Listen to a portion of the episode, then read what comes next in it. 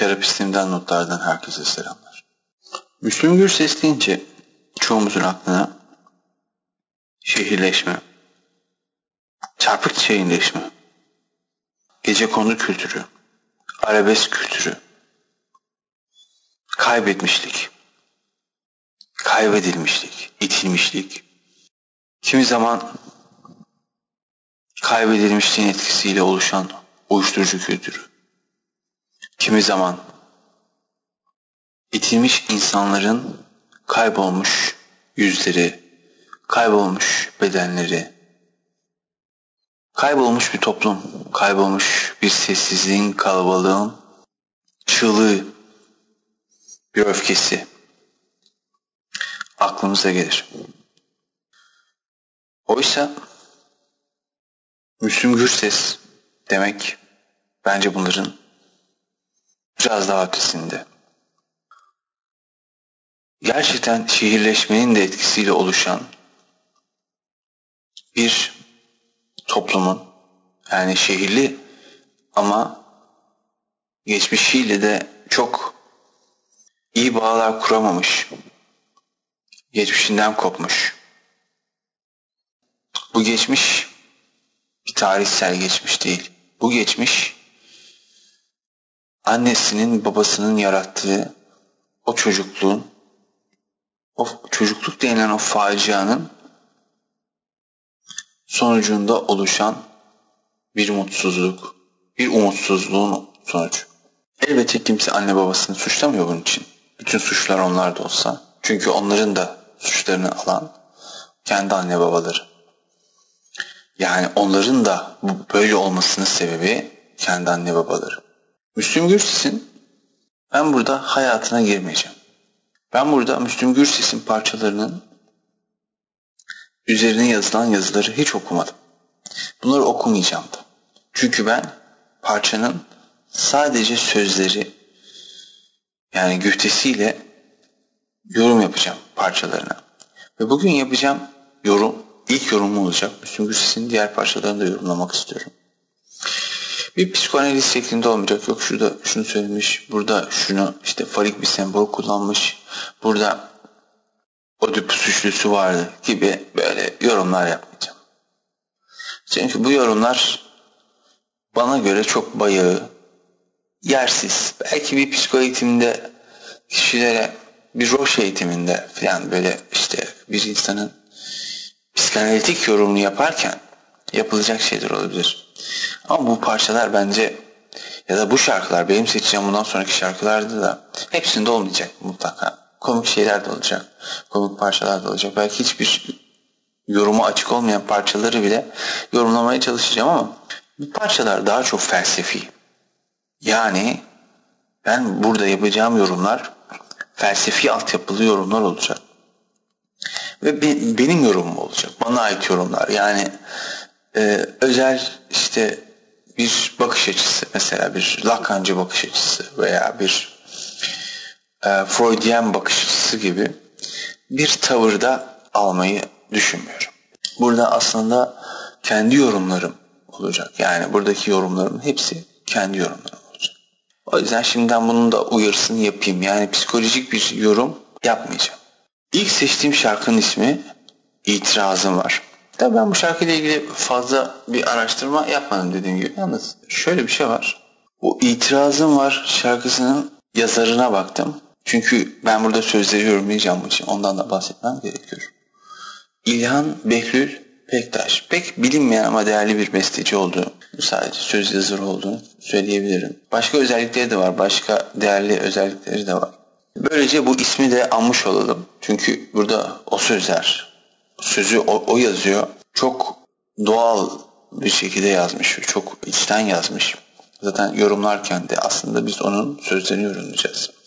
Peki Müslüm Gürses'in katkısı nedir? Elbette ki sözler çok değerlidir. Bir iskelettir ama onu bedenleştiren kişi mutlaka ki Müslüm Gürses'tir. Topluma kazandıran kişi Müslüm Gürses'tir. O yüzden bu Müslüm Gürses'in şarkısı ama söz yazarı İlhan Behlül Pektaş. Onu da burada söylemem gerekir. Rıfat Şanlıel de müziğinin yapımcısı. Ondan da kısaca isminden bahsetmem yeterli sanırım. Şimdi konuya gelecek olursak tekrar bundan sonra bu şarkı üzerine konuşacağım ve bundan sonraki e, bölümlerde yani bu Müslüm Gürses'in özellikle devam edeceğiz dedim ama diğer şarkılarda bahsedeceğim. Çok kısa şöyle söyleyeyim. Direkt şarkıları yorumlamaya çalışacağım. Şimdi biz ben şimdi daha demin anlattığım gibi bir şehirleşme kültürünün getirdiği bir Orta Doğulu olma ve Orta Doğu kültürünün bir parçası olmanın sonucu bizler doğal olarak doğduğumuz günde aslında batılı bir insana göre kaybetmiş olarak doğarız. Nasıl geçmişte 1940'larda, 40'lardan önce belki bir Alman'a göre, belki bir Fransız'a göre, belki bir Rus'a göre kaybetmiş oluyorsak ki bizim toplumumuz o zamanlar daha korunaklı. Şimdi biz de kaybetmiş olarak doğuyoruz. Çünkü bugünkü savaşlar 2. Dünya Savaşı'nda olduğu gibi 1. Dünya Savaşı'nda olduğu gibi silahlı değil. Ruhsal bir savaş var. Yani psikolojik bir dünyanın dışa vurumu var. Biz bilinçlendikçe aslında neleri kaybettiğimizi fark ediyoruz. Neleri yok olduğunu gözümüzün önünde. Nelerin olmadığını görüyoruz. Biz bilinçlendikçe Orta Doğu toplumu olmanın, tabiri caizse Müslüman toplumu olmanın neler olduğunu, ne götürdüğünü fark etmeye başlıyoruz. İşte bu Müslüman olma, Orta Doğulu olmanın yıkıcı olduğunu, işte çocuk sayısı olabilir, aile yapısı olabilir, ailenin çocukla olan ilişkisi olabilir, zamanla beklentilerimiz olabilir, çakma beklentilerimiz de olabilir. İşte ne diyeyim üniversiteyi okuyoruz işte bize bir üniversite armağan ediliyor ama örnek veriyorum. Sonra da iş, iş, iş bulamıyoruz mesela. Ya da işte biz bir kamu yönetimi okuyoruz. İşte bize diyorlar ki işte o zaman eskilerin tabiriyle vali olacaksın deniyor. Kaymakam olacaksın diyor. Ya bakıyoruz ki yani ne valisi ne kaymakamı yani valilikte yani tabiri caizse basit bir işte bile çalışamıyoruz. Basit bir işte bile var olamıyoruz. Basit bir işte bile varlık gösteremiyoruz. Hepsi bunların hepsi Orta Doğulu olmanın, işte liyakat sisteminin olmamasının, işte plansızlaşmanın, plansız çocuk sahibi olmanın, plansız hayat sahibi olmanın bir getirisi olarak hep karşımıza çıkıyor. Ben de bu şarkıyı da 35 yaşında yani şimdiki yeni tanıştığımı söyleyebilirim. İlk defa dinledim ve çok beğendim. Gerçekten felsefe ağırlığı olan bir şarkı. Tabii ben bu şarkının birkaç tane sözü olduğunu fark ettim ama ben burada klasik bu YouTube üzerinde yayınlanan en çok izlenen Remastered diye geçiyor zaten yeniden yapımlanmış galiba. Belki sözü yeniden yapımlanmıştı belki müziği ama o sözleri üzerinden şarkıyı yorumlayacağım. Öncelikle bu şarkının bir muhatabı var. Yani Müslüm Gürses olsun, İlhan Behlül Pektaş olsun. Bu sözleri birine söylüyor. Diyor ki itirazım var. Bu zalim kadere. Başında bir itirazla başlıyor. Aslında bu bir öfke, kızgınlık değil. Gerçekten sofistike yani entelektüel bir itirazdan başlıyor. Şimdi burada bir ben bir resim gördüm. Çok beğendim bu resmi de yorumlamak istiyorum.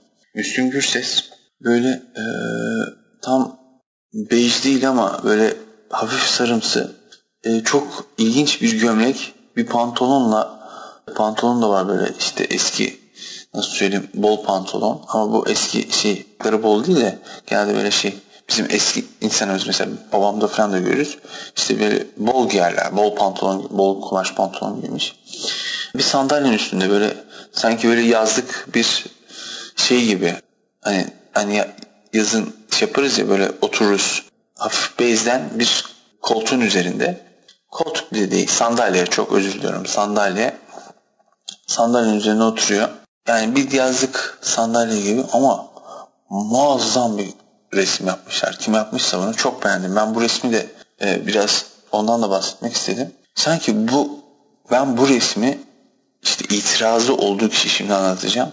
Önüne oturmuş ve konuşuyor Müslüm Gürses. Ama böyle şey değil. Hayatın o silesini çekmiş ve diyor ki aslında oradaki o Orta Doğu'nun o bütün insanları adına yani kaybetmiş Kaybedenler Kulübü'nün üyeleri adına şeye gitmiş hani bir sendika lideri olur ya sanki şeyin karşısına çıkmış o itirazı olduğu kişinin karşısına çıkmış ve diyor ki yani böyle isyan ederek değil isyan falan yok bu şarkıda. Bu şarkı gerçekten bir kanaat lideri sanki oturmuş koltuğa ve karşısına kim almış biliyor musunuz? Tanrı'yı almış. Evet. Bu şarkıdaki muhatap Tanrı. Ben öyle yorumladım. Ve diyor ki ona itirazım var. Diyor ki bu zalim kadere yani yaşadığım bütün yaşamıma itiraz ediyorum. Çünkü diyor ki sonra itirazım var. Sonsuz kedere yani yaşadığım bütün bu kedere itirazım var. Feleğin cilvesine, hayatın sillesine yani yine bu kendi şeyi anlatıyor. Burada biraz da edebi olarak devam ediyor. Aslında aynı şeyi söylüyor. Dertlerin cümlesine itirazım var. Yarım kalan sevgiye, buradaki yarım kalan sevgi kesinlikle aşk değil. Bu annesinden babasından aldığı sevgiye itiraz ediyor. Yani ben onlardan sevgi almadım. Yarım, her şeyi yarım yaşadım. Yani sevginin de yarımı ne kadar acıdır yani. Şu emanet gülmeye, yaşamadan ölmeye. Yani ben tabut içerisinde. Hani o şeyin içerisinden çocuk sanki ölü olarak doğmuş. Yani o kadar acı çekmiş ya. Ölü olarak doğmuş, farkındalık kazanmış ve Tanrı'nın karşına oturmuş. Ve diyor ki kendi kendini anlatıyor aslında burada. Diyor ki ben diyor itiraf ediyor aslında Tanrı'ya bir yerde. Yaşadığı şeyleri anlatıyor. Ya diyor ben dünyaya geldim. Bir sürü insan da dünyaya geldi. Aslında birçok kişinin itiraz etmesi gereken bir şey gerçekten çok güzel anlatılmış. Diyor ki ben diyor bir daha alalım şurayı. İtirazım var. Bu zalim kadere. İtirazım var bu sonsuz kedere. Feleğin cilvesine, hayatın sillesine, dertlerin cümlesine itirazım var. Tekrar buradan başka bir dörtlükte yarım kalan sevgiye, şu emanet gülmeye, yaşamladan ölmeye itirazım var. Diyor ki yani artık burası gerçekten Tanrı ile onun arasındaki muazzam bir konuşma. Diyor ki ben hep yenilmeye mahkum muyum? Ben hep ezilmeye mecbur muyum? İtirazım var yalan dolana. Yani yaşadığımdan beri hep bir yalan dolanın içerisindeyim. Yani bu, bunun nasıl bir hayattır? Ben bu dünyaya geldim. Hani Doktor Frankenstein'e canavarın muazzam bir sohbeti vardır ya. Yani sen beni yarattın. Şimdi diyor ki Tanrı'ya sen beni yarattın. Yani beni yarattın ama ben yeniliyorum. Yep yenilmeye mahkum muyum? Bu böyle bir melankoli falan değil. Böyle melankoli işte adam melankolisini aktarıyor falan. Yok. Bu Tanrı ile oturmuş. O, o resimde çok güzel anlatıyor. Ben bu resminde zaten şey yapacağım. Bu çalış e, podcast'in YouTube kısmında başka yerlerde bulabilirsem kapak resmi yapacağım. Çok beğendim çünkü bunu. Oturmuş diyor ki ben hep yenilmeye ma- mahkum muyum? Ben hep ezilmeye mecbur muyum? İtirazım var. Yalan dolana. Yaşamım bütün her şey yalan dolan. Burada müthiş bir cümle kullanıyor. Diyor ki benim şu dertlere ne borcum vardı? Yani ben bu kadar dert dedim de benim ne borcum vardı? Hani hani Hristiyanlık da vardır ya insan günahkar doğar. Yani bu da yani bütün bu çektiğim bu dertlerin ne borcum var? Yani ne, neden bu dertleri çekiyorum diyor. Burada hafif kızıyor ama aslında kızmıyor. Yine hala sofistike o muhabbeti devam ettiriyor. Tuttu yakamı bırakmıyor. Yani bütün bu dertler doğduğum günden beri diyor ya ben zaten yaşa, yaşamadan ölmeye yani ölü doğmuşum zaten. Ne yaptım ki ben? Hani ne oldu? Neden ben bunları yaşıyorum? Ne, ne, ne bu? Ne bunları yaşamaya mecbur muyum? Ya ben bu mahkum muyum yani mahkum muyum? Ne ceza aldım ki? Ben bütün bu dertleri yaşıyorum. Ve tuttu yakamı bırakmıyor. Bir türlü bırakmıyor. Yani hala devam ediyor. Benim mutlulukla ne zorum var ki? Yani benim mutlulukla ne zorum var ki demek şu. Mutluluğun ne olduğunu zaten bilmiyorum. Yani bir zor zorum var. E, mutlu olamıyorum. Bunu anlatıyor. Bana bütün bunlar bir şey vardır ya. Tanrı'nın bir gücü vardır. Cennet ve cehenneme gönderme gücü. Sen diyor bana verdiğim bu yaşam zaten cehennemi aratma. Sen bana cehennemi şu anda yaşatıyorsun. Bunu söyle. Diyor ki itirazım var işte yine Tanrı ile konuşuyor burada. itirazım var. Değişmez yazıma. İtirazım var. Şu dertli şansıma. Sevginin sahtesine, hayatın cilvesine, tarihin böylesine itirazım var. Burası yine çok güzel. Ben bu dörtlü tekrar yorumluyorum. Diyor ki bu podcast'i biraz uzatacak ama lütfen e, şey yapalım. Sıkılanlar ayrılabilir ama demek isteyenlerle devam edelim. E, özür dilerim onun için bu kadar uzun çekmeyecektim çünkü. Diyor ki itirazım var. Değişmez yazıma. Yani kaderime itirazım var. İtirazım var. Şu dertli şansıma. Ya bu, bu ne ya? Şansa bak ya. Ya böyle şans mı olur? Ya bütün insanların hissettiği bir şarkı. Fortuna şarkısı vardır ya, talihi anlatır. Muazzam bir şarkıdır. Bütün ruhlara hitap eder. İşte bu şarkıda Orta Doğu'nun sillesini yemiş bütün insanlara bu şarkı seni etkiler bence. Bu şarkının sözlerini anlıyorsa, yani Arapça bilen bir insan da, işte e, Farsça bilen bir insan da bu şarkıdan çok şey hisseder. Ben öyle düşünüyorum. İtirazım var. Dedim şansıma yani böyle şansla gelmişim. Sevginin sahtesine. Ya ben zaten diyor ya sevgiyi yarım yaşadım onu da sahte yaşadım. Ya böyle bir şey olabilir mi? Bir çocuk düşünün ya bir çocuk. Bütün her şeyiyle bakıma muhtaç bir çocuk. Sevgi tek beklediği şey bu. Tek, tek beklediği şey sevgi onu da yarım yaşamış ve sahte yaşamış. Diyor, diyor ki hayatın cilvesine talihin böylesi. Yine kaderine yani kendi yaşadığı kadere itiraz ediyor. Şimdi diyor ki yalan dolu gözleri.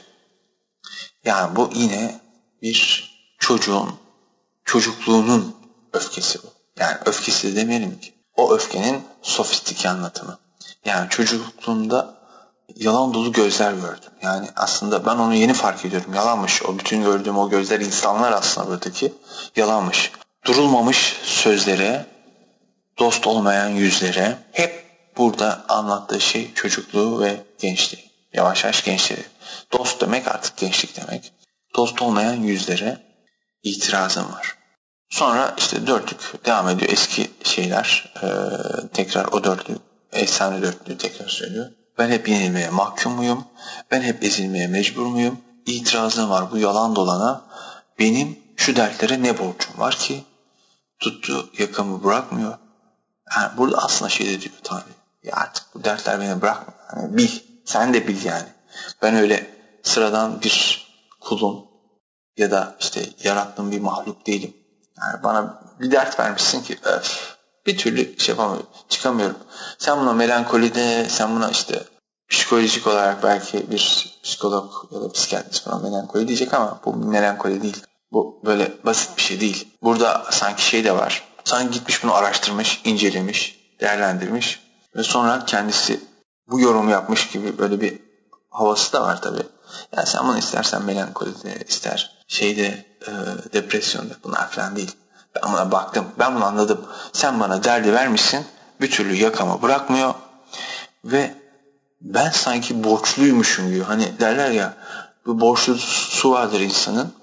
Buradaki borçludan kasıt vicdan aslında. Yani ben vicdanım bir türlü yani ne borcum vardı bu vicdan azabı çok acıdır. Hani Dostoyevski meşhur suç ve cezada bunu anlatır ya. Hani o en güzel anlatımıdır vicdanın. Orada bile der ya işte o. Ya o vicdan insanı yıpratır, yıpratır. Ben diyor yani ne borcum vardı bu kadar acı çekmeye, bu kadar üzülmeye, bu kadar hüzünlenmeye ne borcum vardı bunu anlatmak istiyor. Ve burada yine sen son çok güzel diyor ki bana cehennemi aratmıyor diyor. Ben çok beğendim bu şarkıyı. Böyle yorumladım. Dinlediğiniz için hepinize teşekkür ederim.